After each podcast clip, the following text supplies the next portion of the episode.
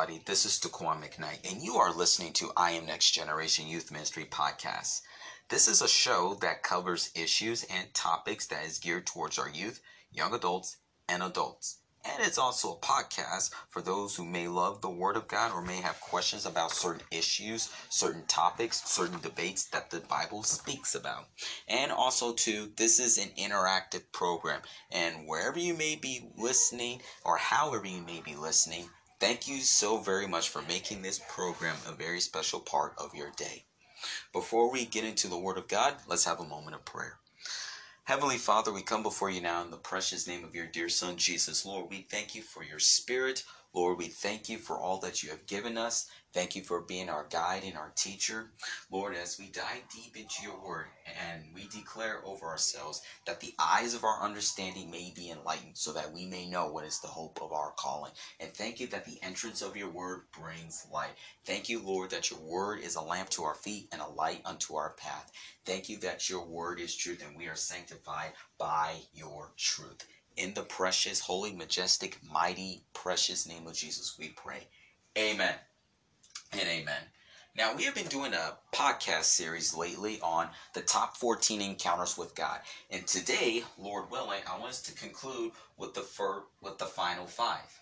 The final 5 we're going to discuss is the concept of obedience, the Holy Spirit, spiritual goals, witnessing, and last but not least, one of my favorite topics, the area of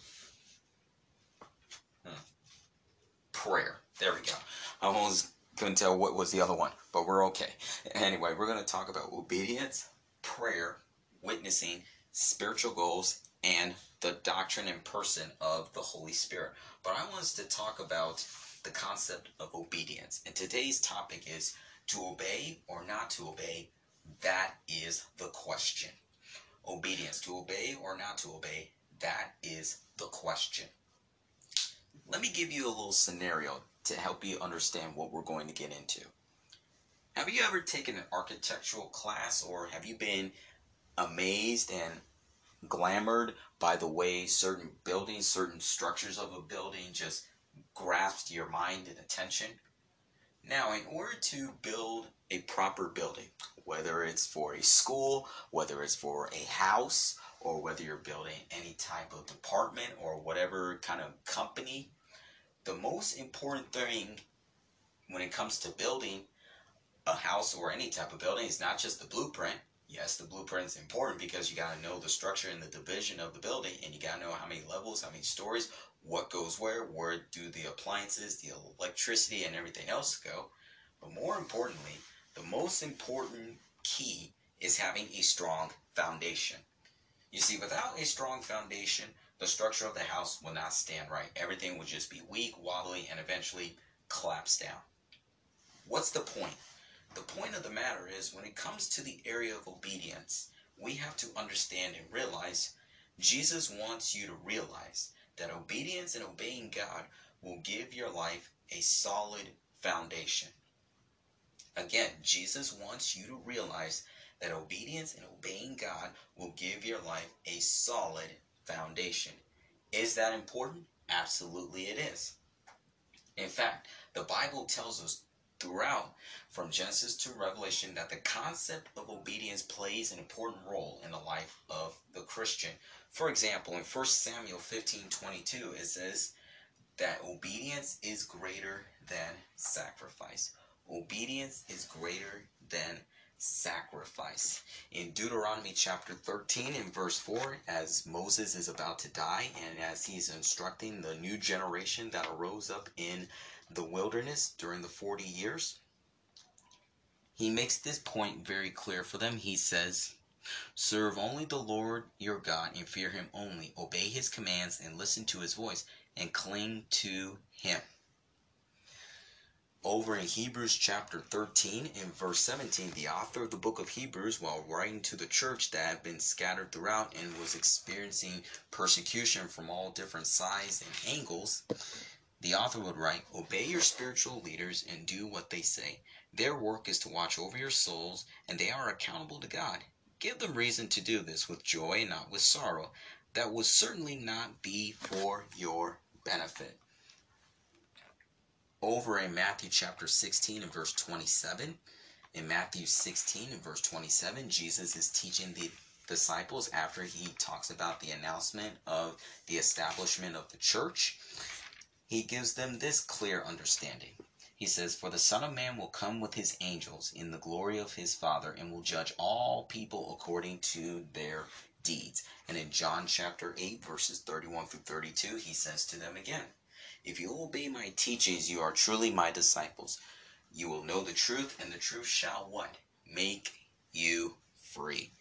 Can you say amen? As we get ready to look at Luke chapter 6, which is going to be our main foundation scripture, we're going to look at a parable that Jesus gave while he gave the Sermon on the Mount to help his listeners understand and know and realize the importance of obeying God and obeying his word and why it should be an importance to your everyday life. In Luke chapter 6, beginning in verse 46, this is what Jesus do. He teaches about building on a solid foundation.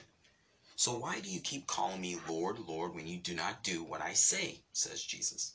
I will show you what it's like when someone comes to me, listens to my teaching, and then follows it. It is like a person building a house who digs deep and lays the foundation on solid rock. When the flood waters rise and break against that house, it stands firm because it is well built. But anyone who hears and does not obey is like a person who builds a house right on the ground without a foundation. When the flood water comes down against that house, it will collapse into heaps of ruin. As we read this passage of scripture together, I want you to ask yourself the main question. What foundation are you building your life on? If is it the shifting sands of human opinions and human philosophies which teaches that the only thing that matters in life is me, myself, and I? That is why you are on this planet. That's why you are here on this earth. In fact, as we look around our world today, in most colleges and most universities, one study shows that when any young person attends a college or a university, the biggest class topic that they'll attend is philosophy. Philosophy. Now, is philosophy wrong? No, not at all.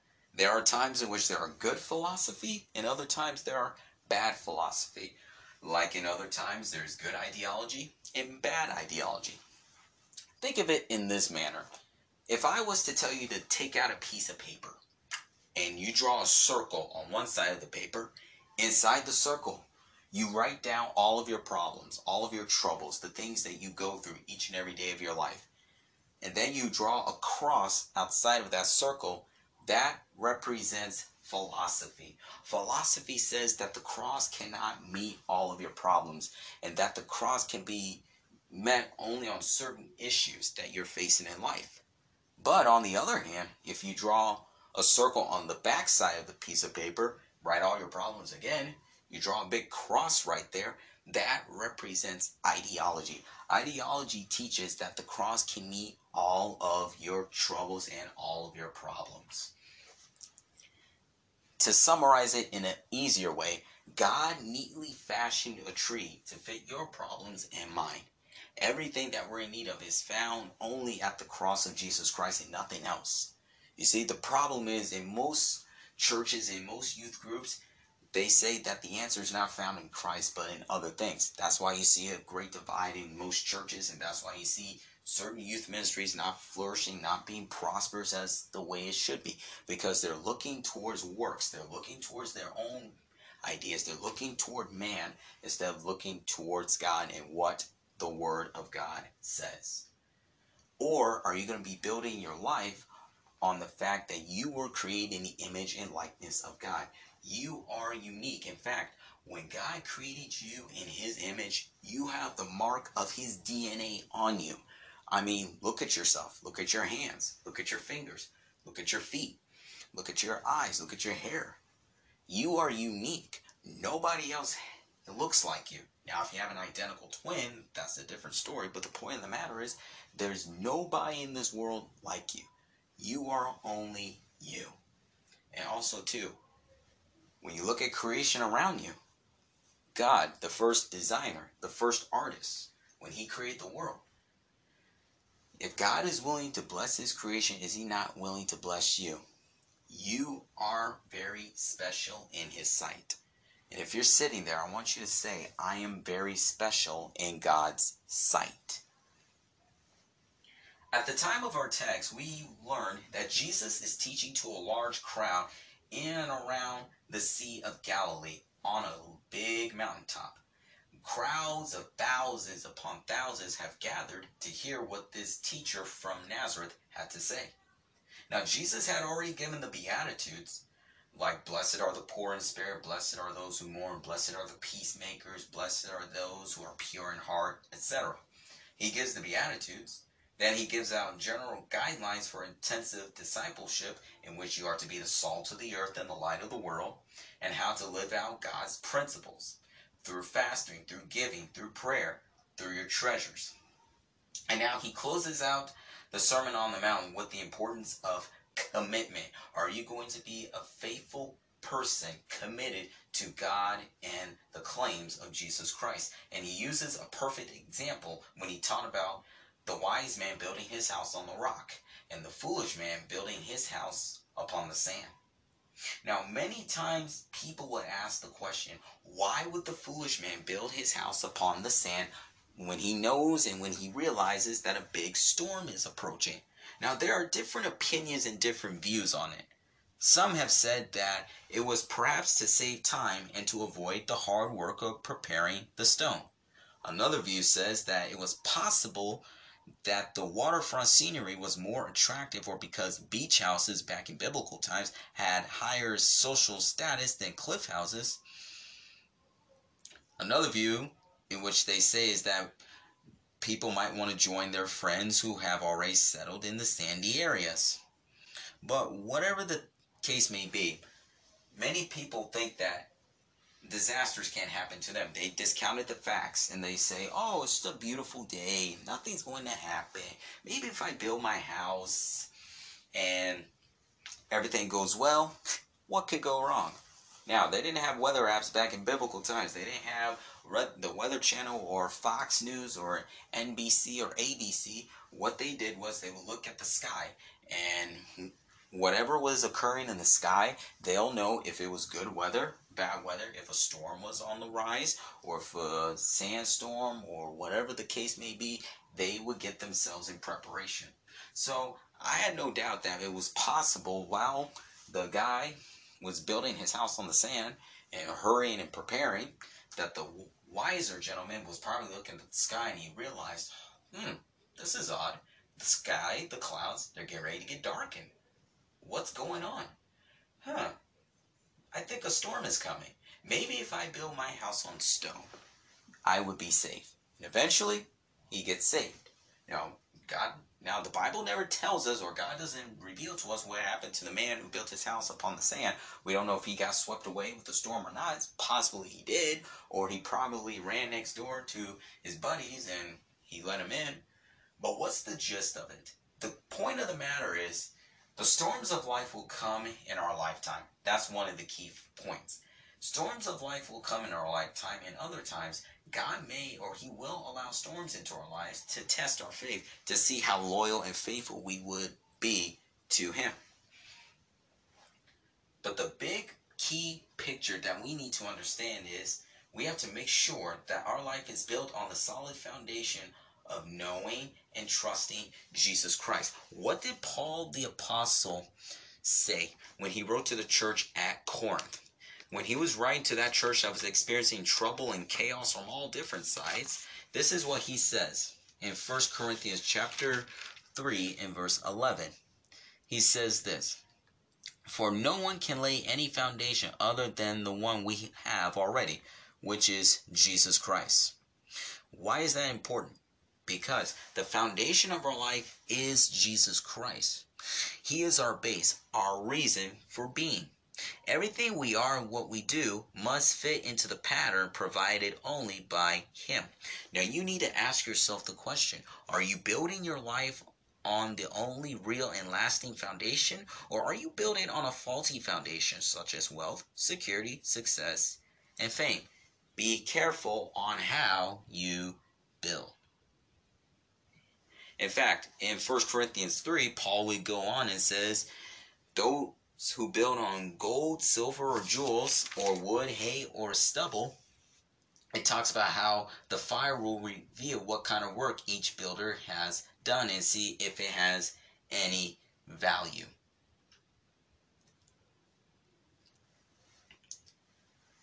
And I challenge each and every single one of you keep your eyes and attention on Jesus Christ.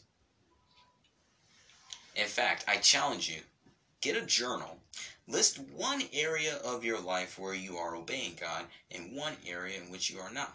Say thanks to God for helping you to want to obey Him. Amen? Amen. So, what else do we need to do as believers? What are my other encounters with God? What about the Holy Spirit? How can He be important to my heart and soul and life? Why is it so important to share my testimony? Why is it so important I stay connected with God on a daily basis? Why is it so important I need to set goals in my life as a Christian? We'll f- talk about all of those issues, and we're going to cover each and every single one of those topics in just a moment. We're going to take a break. We'll be right back. So stay tuned.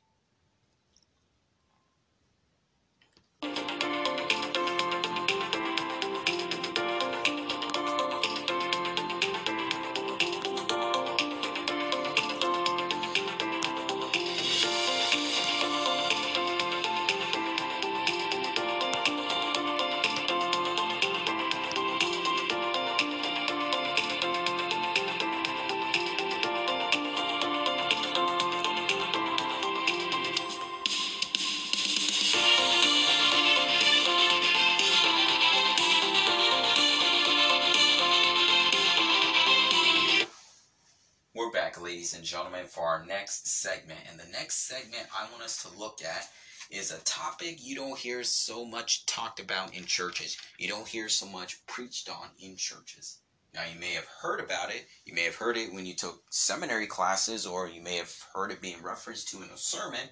But do we really understand this area in which we're going to look at? And I'm talking about the Holy Spirit. The Holy Spirit. Now, many times as a Christian, the doctrine of, of the Holy Spirit is not so easily welcomed at times. Sometimes people have good views, in other cases, bad views about the person of the Holy Spirit. Now, the doctrine of the Holy Spirit is one of the most important fundamental doctrines of the Christian faith. The doctrine of the Holy Spirit is one of the most important fundamental doctrines of the Christian faith for us believers. Now, why is that so important? Because we have to understand that it is one of the greatest resources that God has ever given to us as believers.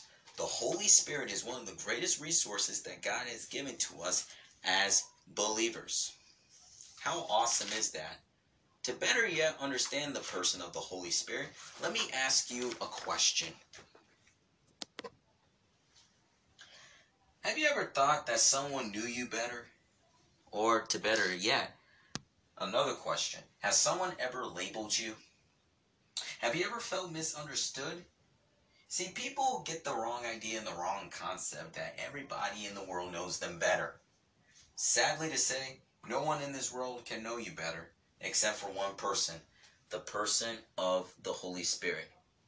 You see, as a new Christian, you have been given God's precious Holy Spirit. What is so important? What is so great about the Holy Spirit? Well, we have to understand it has a relationship with the Father and with the Son. It is part of the Trinity in which we have in our basic Bible doctrines. It is one God with three persons. That's what the Trinity is all about. It's one God expressed in three persons. You have the Father who loves mankind and has a plan for mankind. You have the Son of God, which was obedient unto death which came incarnate in human flesh to die on the cross and shed his blood, forgive man of sin, to reconcile man back to God, and rise from the dead to assure us and guarantee us the promise of eternal life and give us the assurance of his soon return. And then you have the Holy Spirit, which dwells in the believer. You have the Holy Spirit, which dwells in the believer. Now, what is so unique about the Holy Spirit? Well, first of all, the Holy Spirit is known by different names. In the Old and the New Testament, it is known as the Spirit of the Lord, the Spirit of wisdom, the Spirit of counsel, the Spirit of might, the Spirit of understanding, the Spirit of knowledge, the Spirit of counsel, and the Spirit of the fear of the Lord. It is also known as the eternal promise, the Spirit of truth, the Spirit of life, the Spirit of grace, the Spirit of His Son, it is known as holiness, burning and cleansing, the promise of the Father, and much more. Now, that's good and all that, but why is the Holy Spirit important to us? What kind of roles do it play? Well, the Bible tells us the personality of the Holy Spirit can be expressed in different areas. It is known as the Comforter, in which, sent by the Father and sent by the Son, he will reprove the world of sin, righteousness, and judgment. That's according to John 16, verses 1 through 13. Then, right over in John chapter 14 and 26, and also in verses 16 and 17, it is known as the Comforter. The Paraclete or the Paraklesis in the Greek language, in which it is called alongside us, in which the Holy Spirit, as a comforter, He comforts us in times of our trouble, in times of our pain and grief. It is also known as the person that encourages us in our walk with the Lord, but it also convicts us. And the goal is to glorify Jesus. That's the main goal of the Holy Spirit, is to glorify Jesus. It is also known in a personality realm as the Spirit of truth, in which it will guide people into truth. The Holy Spirit will not speak of himself. He shall glorify Jesus and speak of Jesus, and the Holy Spirit creates life of God in us. Again, the Holy Spirit creates the life of God inside of us. It is also an intercessor according to Romans 8:27 in which he cries out to the Father and carries our prayers to the throne of God. The Holy Spirit according to 1 Corinthians 2:10 which we're going to examine he searches. The Holy Spirit can also forbid and can permit, restrain, speak. It can be grieved and it can be prayed about and prayed for. Amen? Amen. But throughout the Bible, in fact, even in the New Testament, not just in the Old Testament, the New Testament speaks highly about the Holy Spirit. Again, if you want to learn more about the roles of the Holy Spirit, you can read John chapters 14, 15, and 16, the final discourse that Jesus would give before he would go to the cross and die for mankind. He would give that long discourse. He would speak more on the Holy Spirit right before his Passion Week. And other references, such as Joel 2.29 and Acts 238 it speaks of a time in which in the last days god will pour out his precious holy spirit upon all flesh and the sons and daughters will prophesy. And during the time of pentecost when peter was preaching and when he was reminding them hey jesus is the fulfillment of all these old testament prophecies. The man you crucified he himself is indeed the savior of the world. He can change you. He can forgive you. He can redeem you. All you got to do is put your faith and trust in him and when the people heard this, they were convicted. They're like, Whew, this is a heavy message. Okay, well, what do we do? Uh, how can we fix this? What shall we do, Peter? And Peter would tell them, Repent and believe and be baptized, every single one of you, so that you can receive the gift of the Holy Spirit. And it is a promise for you and for your family. Also in Luke 11 13, says this that your your fathers of this world know how to give bad gifts to their children how much more will your heavenly father give good gifts to those who ask for the holy spirit and then you have in romans 8 11 but if the spirit of him that raised up jesus from the dead dwell in you even he that raised up Christ from the dead also shall quicken your mortal bodies by his Spirit that dwells within you. In 1 Corinthians chapter 2 verses 9 through 16, Paul would write to the church in Corinth and he would talk about the person of the Holy Spirit, how the Holy Spirit can bring about wisdom and discernment. And this is what he says. This is what the scripture mean when they say, No eye has seen, no ear has heard, and no mind has imagined what God has prepared for those who love him. But it was to us that God revealed these things by his Spirit. For his Spirit searches out everything and shows us God's deep secrets. No one can know a person's thoughts except that person's own spirit, and no one can know God's thoughts except God's own spirit. As we received God's spirit into the world's spirit, I mean, and it, and we have received God's spirit, not the world's spirit. Sorry about that. So we can know the wonderful things God has freely given us. When we tell you these things, we do not use words that come from human wisdom. Instead, we speak words given to us by the Spirit, using the Spirit's words to explain spiritual truths. But people who aren't spiritual can't receive these truths from God's Spirit. It all sounds foolish to them, and they can't understand it. For only those who are spiritual can understand what the Spirit means. Those who are spiritual can evaluate all things, but they themselves cannot be evaluated by others. For who can know the Lord's thoughts? Who knows enough to teach him? But we understand these things, for we have the mind of Christ. In this passage of Scripture, what we have to understand is that the book of First Corinthians was written by the hand of the Apostle Paul in around 55 AD, right around the time in which he was conducting his three year stay in the region of Ephesus during his second missionary journey. And the book of First Corinthians was written to help solve the problems within the church. It is the book of New Testament church order and the book of correction. What was going on during that time was that Corinth was one of the most prosperous, prominent, successful Greek villages in around the area of Greece, in around the region of the Greco Roman Empire, the New Testament times. It was a city that was constantly known for idolatry immorality, social injustice, division, rioting, fighting, bickering, violence, and so forth. But you will see all of those play an important role even in the churches in Corinth, in which people were abusing the Lord's Supper, misusing the gifts of the Spirit, always in constant division, no unity. And so Paul would come along the scene and would be like, This is not how a church should be. This is how the order of church worship should be conducted. This is how the Lord's Supper should be. And also, too, this is how you activate properly in the gifts of the Spirit. And one of the other problems that the church was having in Corinth was the emphasis of wisdom and discernment. Some people weren't even using the wisdom God had gave them when it came to making decisions. Some would make hasty decisions that would end in nasty results. Other times people would pretend and claim that they have discernment when in truth they really didn't. In fact, did you know that the discerning of spirits is actually a gift of the Spirit?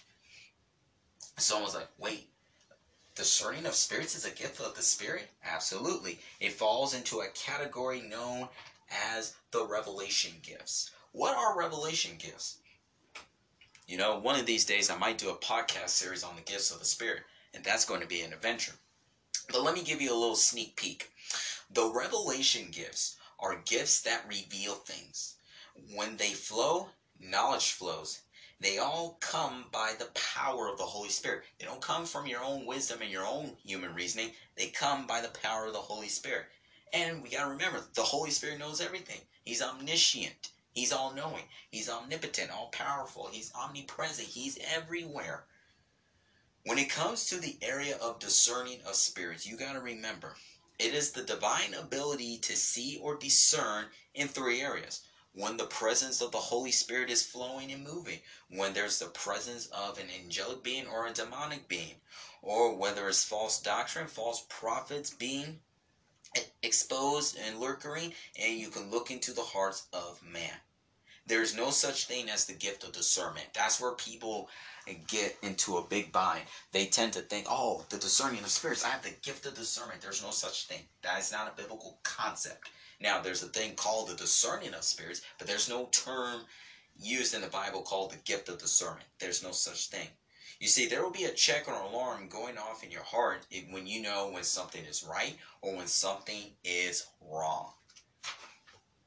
You see, the the gift of I mean, the discerning of spirits, along with the gift of wisdom and the gift of knowledge, those gifts can overlap. And you will perceive things supernaturally by the Spirit of God pertaining to the situation in people's lives. So, why is spiritual discernment so important? Because we got to understand this. It will help you draw conclusions based on God's perspective. In other words, you're looking from God's point of view instead of from your own point of view. It will help you make wise decisions. Another key thing. Sometimes in our world today, we tend to do things without thinking first. Think before you do, as what we would say sometimes. When it comes to a decision that you're for sure of, ask the Holy Spirit to guide you. Ask the Holy Spirit to open your eyes to see if this is right or if it's wrong. And you can also recognize the activities of God's Spirit. When the Holy Spirit is being present, you can tell, even in church services, you can feel or sense when the Spirit of God is moving in that church in a person's heart and life. And that's why Paul would say, don't quench the Spirit. Don't put out the fire. When God's Spirit is moving in the heart of the life of a person, let it happen. Another thing, too, it will help you distinguish the correct and incorrect use of Scripture and also help you identify and expose false doctrine. So, in other words, when a person who claims to be of God and they're preaching what they think is thus saith the Lord, but is out of their own theory, out of their own mindset, don't listen to that profession. It may be false. So, why is it so important to know that the Holy Spirit really understands you? Well, because you can ask God to give you His discernment as you serve Him. Wherever God has called you, whatever fivefold ministry you feel called into, God can give you the gift of discernment. And also, too, the Holy Spirit is God's promise or guarantee of eternal life for those who believe and put their faith and trust in Him. And God will also give you insight into what God is like and what He has in store for you. The Holy Spirit is life giving, and He is the power behind the rebirth of every Christian. So I challenge you as you go throughout your day, I challenge you to read Romans 7 Romans 7:15 all the way to Romans 8 verses 1 through 11 that tells you more about the person of the Holy Spirit. And I challenge you to write down one question that you like to ask the Holy Spirit to help you with and take a couple of minutes and just listen to God. Tell him thank you. From there we move into the next area the area of spiritual goals. Now, this is an area that we sometimes tend to not do so well in. Why would you say that? Because the concept of spiritual goals is we are to be like Christ. Now, many times, even around the holiday season, especially Christmas, New Year's time, we tend to write down goals that we have like I'm going to go to the gym, I'm going to cut down on sugar, or I'm going to read my Bible every day, or I'm going to pray every day, or I'm going to go to church when it opens its door, and so forth. But even when we get to the first part of the of the first year, we tend to start, but we don't finish well. Now, God bless people's souls. There are those who tend to go all the way through, and I give you props. But other times we start, but we don't finish. What's the point? The point of the matter is imagine you have been a Christian for a short time and you're learning that you have a lifelong relationship with Christ. So you need to ask yourself if I have a lifelong relationship with Christ, what are the long range plans that I need to have set out, that I need to accomplish? The most important thing is becoming like Christ is the ultimate goal. Becoming like Christ is the ultimate goal. Amen? Amen. In fact, in Colossians chapter 3, Colossians chapter 3, verses 10 through 11, as Paul would make his case, as he would defend the person and nature of Jesus Christ, as the church in Colossae was infused with doctrines of heresy and mysticism and the idea of Gnosticism. Now, Gnosticism played an important role back in the ancient world, even into our world today. Now, most people ask, is Gnosticism a bad thing? Absolutely. I advise you not to get involved with it. Because Gnosticism teaches that God is not incarnate in human flesh, that Jesus wasn't born of a virgin, that he didn't really die for the sins of the human world, but it's based on mythology and other stories and fantasies in fact, when you look at some of the cults in our world today, they have a lot of viewpoints, a lot of different angles about the person and work of Christ. And some of you are like, oh, Gnosticism can't be that wrong. Oh, yeah, it can. For example, Jehovah's Witnesses teaches, for example, that Jesus is not God. Before he lived on earth, he was Michael the archangel. Jehovah made the universe through him. On earth, he was a man who lived a perfect life. After dying on a stake, not a cross, he was resurrected as a spirit. His body was destroyed. Jehovah's Witnesses also teach that Jesus is not coming again. He returned invisibly in 1914 in spirit, and that soon and very soon he and the angels will destroy all non Jehovah's Witnesses. Then you have the Mormon perspective, in which it teaches that Jesus is a separate God from the Father aka Elohim. He was created as a spirit child by the Father and Mother in heaven, and is the elder brother of all men and spirit beings, including Lucifer himself. Now his body was created through sexual union between Elohim and Mary. Jesus was married. His death on the cross does not provide full atonement for all sin, but does provide everyone with resurrection. In fact, Seventh day Adventist teaches that According to Ellen White, the founder of the Seventh day Adventists, says that God the Father exalted Jesus to be his son, thus provoking Lucifer's jealousy and the big war in heaven, so to speak. Jesus is our example to prove we can live sinlessly. His sacrifice on the cross did not complete the atonement. Since 1844, he has been applying his blood in heaven in an ongoing investigative judgment, after which he will return. Also identified as Michael the Archangel, most ad Adventist founders deny Jesus' deity. In fact, Christian science has gone even farther and worse to say that Jesus was not the Christ, but a man who displayed the Christ idea. Christ means perfection, not a person, according to their theological basis. Jesus was not God, and God can never become man or flesh. He did not suffer and could not suffer for sins. He did not die on the cross. He was not resurrected physically. He will not re- turn or come back literally. And I know most of you out there that are listening to this podcast, you might be in that category. I'm sorry to say this. Not all roads lead to heaven. Not all roads lead to God. You get to God, you get to heaven through one way, and that's by putting your faith and trust in Jesus Christ and in his shed blood, the atonement that he made on the cross. Now, let me tell you this God indeed and let me tell you this Jesus is indeed the Son of God. He's fully God, fully man at the exact same time. And I could prove to you in Scripture in the beginning was the Word, and the Word was with God, and the Word was God. He was in the beginning with God. All things were made through him, and without him nothing was made that was made. In him was life, and that life was the light of man. John 1 1 through 3. And it says in verse 14, And the Word became flesh and dwelt among us, and we beheld his glory, the glory which he received as the only begotten of the Father, full of what? Grace and truth. In Genesis 1.26 it says this, And God said, Let us make man in our image. Who was he talking about?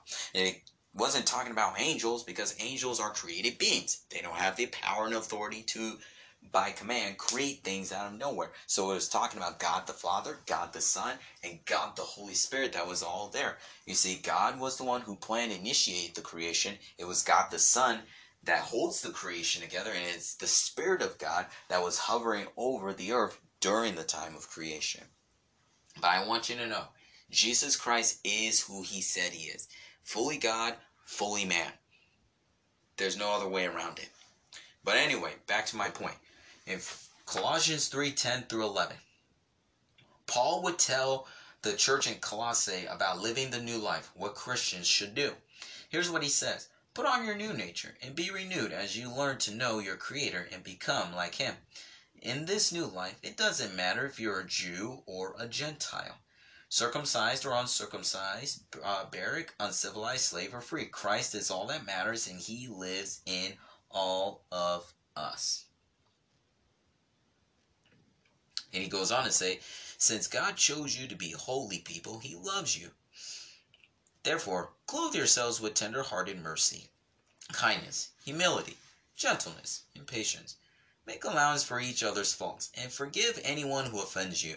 Remember, the Lord forgave you, so you must forgive others. Above all, clothe yourselves with love which binds us all together in perfect harmony. And let the peace that comes from Christ rule in your hearts, for as members of one body, you are called to live in peace. And always be thankful. So, what is the point of those verses? What Paul was teaching each and every single one of us is that every Christian is in a continuing education program. Why is that? Because the more we know of Christ and of his work, the more we are being changed to be like him. Now, is it easy? Now, is it a quick, easy process? No, it is not. Because the price because the process is lifelong, we must never stop learning and obeying. Here's another key concept. There's no justification for drifting along, but there is an incentive to find the rich treasures of growing in Him. Now, it takes practice, ongoing review, patience, concentration, and keep in line with His will. Now, you got to remember this too. That's why you see so many churches in a disarray or in division because part of the ministry is about loving the people. Okay, you'll have pastors and ministers who say that they like ministry, but they just can't stand the people. They just can't stand helping others. Paul would challenge the church in 1 Thessalonians 5 to warn the unruly, comfort the feeble minded, support the weak, and be patient toward all men. Let me explain these two views for you. When you're involved in any type of ministry, you gotta learn to love everybody. You see, love God and love people is not just a great motto on the back of your car or on your refrigerator or hanging up in your office or a nice little um, motto that you might see on a church website. Yeah, it's good and all that, but do you really understand what it means? In which you love God with all your heart and soul and mind, and that you love your neighbor as yourself, there are times in which people claim that they do both, but in truth they don't. Because you got to remember, the body of Christ is made up of sinners who have been saved and changed and redeemed and transformed by the grace and power of God, who have been washed clean and sanctified in the blood of the Lamb, and they have been baptized into the Spirit of God. Everybody's in different levels and different stages in life. Not everybody is all spiritual giants. That's where most times people tend to go wrong is that oh they're taking so much long time to grow in their walk with the lord. They should be where i'm at by this point. That's it i'm giving up on them. No no no no no. That's not what the attitude the mindset is. Everybody's in different levels. Now if they're making good progress if they're making good process then we are to be patient with them. But we got to remember too when it's necessary warn the unruly. It's the greek word from which you get the term nouthesia from which you get the term nouthetic Rebuke those who are about to bring trouble, disobedience, insubordination, or division within the church. Don't just pass it off like it's not important. No. If you see a person trying to cause trouble within the body of Christ, correct, deal with it, get rid of it before it gets out of hand. But Paul would also say, comfort those who are hurting. And the word comfort is the Greek word paraklesis, from which we get the term the paraclete, the Holy Spirit. Comfort those who are hurting, those who are weak. Bring about support and encouragement. You see, everybody is not up at times. We who are up need to reach down to those who are down and lift them up. So when we're down and they're up, they can lift us up. That there's an ongoing ministry going back and forth in the body of Christ. So, what does it mean when Paul talks about putting on the new nature? It means like this Your conduct should match your faith. If you are a Christian, you should act like it. To be a Christian means more than just making good resolutions and having good intentions. Nothing wrong with having good resolutions and bringing about good intentions as long as you do it the right way. But the more important thing is take the right actions. This is a straightforward step that is simple as putting on your clothes. There are things you got to get rid of evil practices and immorality. Once you allow the Holy Spirit to come in and burn that out of you, then you can commit yourself to what Christ teaches. If you made such a commitment to Christ, and if you are, are you remaining true to it? What old clothes do you need to strip off? And Paul lets us know you got to strip off your old sinful nature. And he says in verse 8 get rid of anger, rage, malice, behavior, slander, and dirty language. Don't lie to each other, for you stripped off your old sinful nature and all of its wicked deeds. But instead, he tells us to clothe ourselves in which we imitate Christ's compassion, having a forgiving attitude. Let love guide your life. Let his peace rule your heart and mind. Being thankful, keeping God's word with you at all times, and live as Jesus' representatives to the world. So, why are all these virtues important as a Christian? Why do I need to set those goals in my heart and mind? You see, as we clothe ourselves with these virtues, the last garment we are to put on is love, which holds all of the others in place. To practice any list of virtues without practicing love will lead to distortion, fragmentation, and eventually stagnation. In fact, God knows the plans that He has for your heart and life. Like He would tell Jeremiah in Jeremiah chapter 29 in verse 11. For I know the plans I have for you, says the Lord. They are plans for good and not for disaster, to give you a future and a hope. Is that important?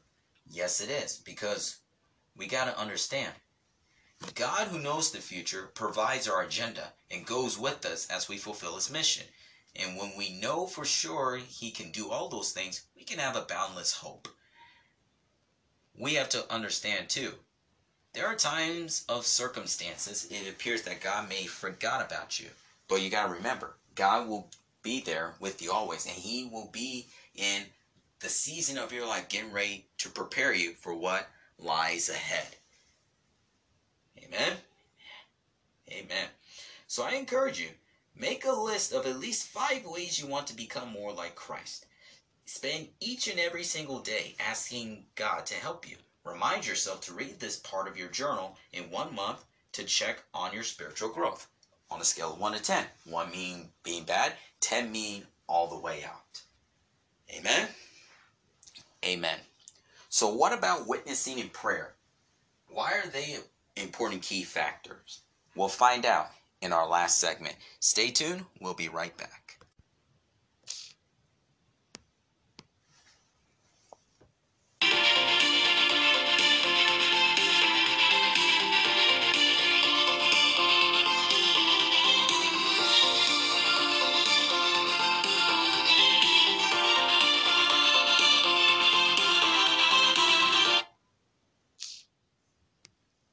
We're back for our final segment. Today, I want us to conclude with talking about witnessing, how to tell others about the good news of Jesus Christ. Have you ever had good news that you want to tell others? Good news that might be you're moving, you got promoted, you're getting ready to graduate, you're about to get married, you're about to have your first child, you got your first job, whatever the case may be when you get those good news, you don't tend to keep it within your heart and soul and mind. You don't tend to keep it within yourself. You want to share that with others. You want to let others know about the great news so that they, in turn, can spread to others. Well, did you know that when Jesus Christ saved you and when you put your faith and trust in Him, and when you shared the good news with your friends and family, letting them know, hey, you said yes to Christ, you put your faith and trust in Him, in which it sparked a great joy that they went and told others about it. Why is that important? You see, if you have a close friend, you can't keep from talking about that person. You see, when you love someone, you can hardly contain yourself. That it is for Jesus Christ. We got to let our love for Christ motivate us to tell others about Him. How important is it to tell others about Jesus Christ? Very, very important. You see, we have testimonies of someone bringing us to the Lord. How many of you can say beyond the shadow of a doubt that you had a parent or a coworker or a pastor, a grandparent or a friend, brother, sister, whatever the case may be, bringing you to the Lord? And we all have stories like that. In fact, we have a testimony to share with others about the saving grace of Jesus Christ. It's time as believers that we introduce others to Jesus Christ. It's time that we let others know about the love of Jesus Christ. And you can find that throughout scripture about people bringing others to Jesus Christ. For example, in John chapter 1, verses 40 through 42, when Jesus called his first disciples. Andrew, which was among the first, went and told his brother Peter about Jesus, and he brought Peter to Jesus. And then the same case when Philip encountered J- Jesus later in the region of Cana in Galilee, he went and brought his friend Nathaniel and brought Nathaniel to Jesus Christ. Then you will read in John chapter 4, in which Jesus conversates with the woman at the well, another example. He engages in a conversation with the Samaritan woman, and eventually he reveals his messiahship to him. She is in shock. She ran and, and grabbed her husband. She even told the whole village about Jesus, and it turns out the whole village comes to put their faith and trust in him because of the woman's testimony. And in fact, John would write and says, Then the people of Samaria said, Now we believe, not because of what you said, not, not because of the others, but we ourselves have heard him, and we know that he is the Christ, the Savior of the world. Or how about in John chapter 8, when Jesus is teaching in the temple, and a group of Pharisees and the priests brought in a woman caught in the act of adultery, and eventually Jesus forgives her and despises and condemns his critics and the woman went away changed and transformed, healed, redeemed, and forgiven. Or what about in Mark chapter 2 when Jesus is preaching in a house in Capernaum and four men brought their friend to Jesus to see if he could heal their friend of whatever sickness of paralysis or lameness that he had and eventually the man got healed and walked away praising the Lord. Or what about this instance? In Acts chapters 9, 10, and 11 with the story of Paul the Apostle having his conversion on the road to Damascus after he was once a former persecutor, a blasphemer. He went around telling everybody about Jesus Christ. Even in Matthew chapter 9, when Jesus heals the blind men of Jericho, he tells them, Hey, I healed you guys. Don't tell anyone about this. But they went around and told everyone about them. What was the thing that they all had in common? Yes, their lives were changed and transformed when they met the Savior, but more importantly, they went around and shared the good news of Jesus Christ with everyone. They told everyone about his saving grace. They told everyone of what Jesus can do in their heart and soul and life. And it reminds me of a passage of scripture that really clarifies this concept. In First Thessalonians chapter 1, when Paul would write to the little church at Thessalonica, which was already starting up, even though it was a baby church, he, Paul would admonish the church by saying, for our gospel did not come to you in word only, but also in power and the Holy Spirit, and in much assurance, as you know what kind of men we were among you for your sake. And you have become followers of us and of the Lord, having received the word in much affliction with the joy of the Holy Spirit, so that you may become examples to all in Macedonia and Achaia who what? Believed. For from you the word of the Lord has sounded forth, not only in Macedonia and Achaia, but also in every place. Your faith toward God has gone out, so that we do not need to say anything. In other words, Paul was saying, when we preach to you all, not only did it spread in Thessalonica, not only did it spread to Macedonia, but even it spread to Achaia and other parts of the world. In other words, we have to understand the power of the gospel. What is the power of the gospel? Because it tells us who we are in Jesus Christ based on our faith, our labor of love, and patience of hope. Those elements, your faith, your love, your hope, all of those three elements tells people who you are in Jesus Christ and what Jesus Christ has done for you. And we have to remember too that the testimony of our faith is an example and it tells others what Christ can do for them. And then lastly, you have the transformation of our lives. Now, why is the transformation of our lives so important when it comes to the power of the gospel? Because genuine repentance is the evidence of God's transforming power. Not only the power of the gospel tells us who we are in Christ, and the transformation of our lives and the testimony of our faith, but it also brings about an impact as well. In fact, you read the entire first three chapters of First Thessalonians, well, including chapter 4, verses 1 through 11, you will understand the impact of the gospel encourages us to be holy, live in love, and keep the faith. Why is that important? Because when trouble arises, always keep the faith. And when we live in love, it teaches us to be the channel of God's love to others, and we can best show our faith by loving others. In fact, in Romans chapter 1, in verse 16, Paul, when he would write to the church at Rome, and he hadn't been in Rome at that time, he would say this, and it's a passage of scripture that we read so often, which says, I am not ashamed of the gospel of Christ, for the gospel of Christ is the power of God unto salvation to everyone who believes, to the Jew first, and then also to the Greek.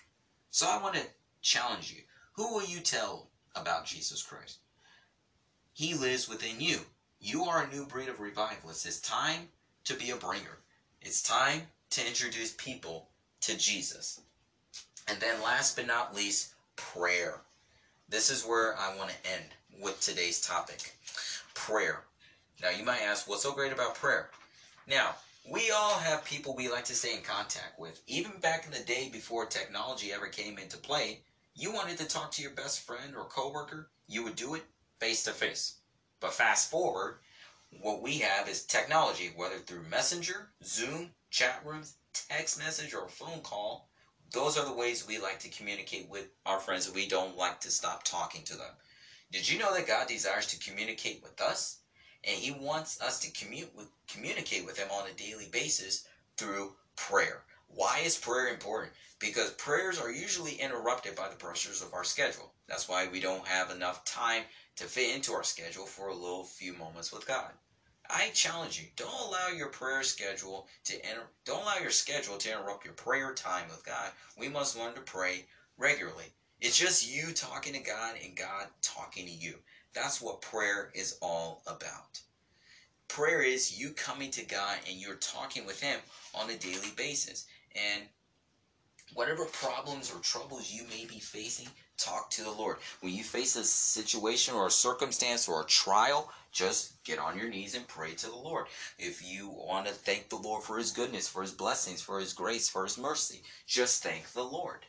In fact, one of the greatest heroes in the Bible that demonstrated prayer was Daniel himself. Even though he was living in a pagan, hostile land, even though he was a governor of a certain kingdom, Daniel still found time to spend time with the Lord in prayer and in worship.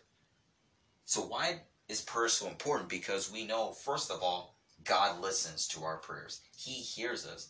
The he says, Many are the afflictions of the righteous, but the Lord delivereth them out of them all. Not only that, but God richly blesses us when we come to Him in prayer. He wants to give us good things that He has in store for us. And also, too, God knows your needs. Right before you hit your knees on the ground and you talk to the Lord, God knows what your need is. He knows what you're coming to Him about.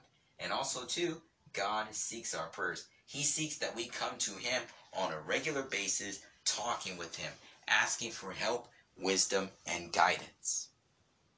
Well, I pray that these 14 Encounter with God series has blessed your heart and soul and mind, and I challenge you to take those and apply those truths to your everyday life. Thank you so much for tuning in today, and you can listen to these podcast messages on the Wisdom app if you have an Apple device. You can also listen to this on the Anchor app, on Spotify, Google Podcast, Amazon Music, and on Verbal. Spread the word. Let others know about this podcast message. This is Daqwon McKnight saying, until next time in the Lord, God bless you. I love you. Goodbye.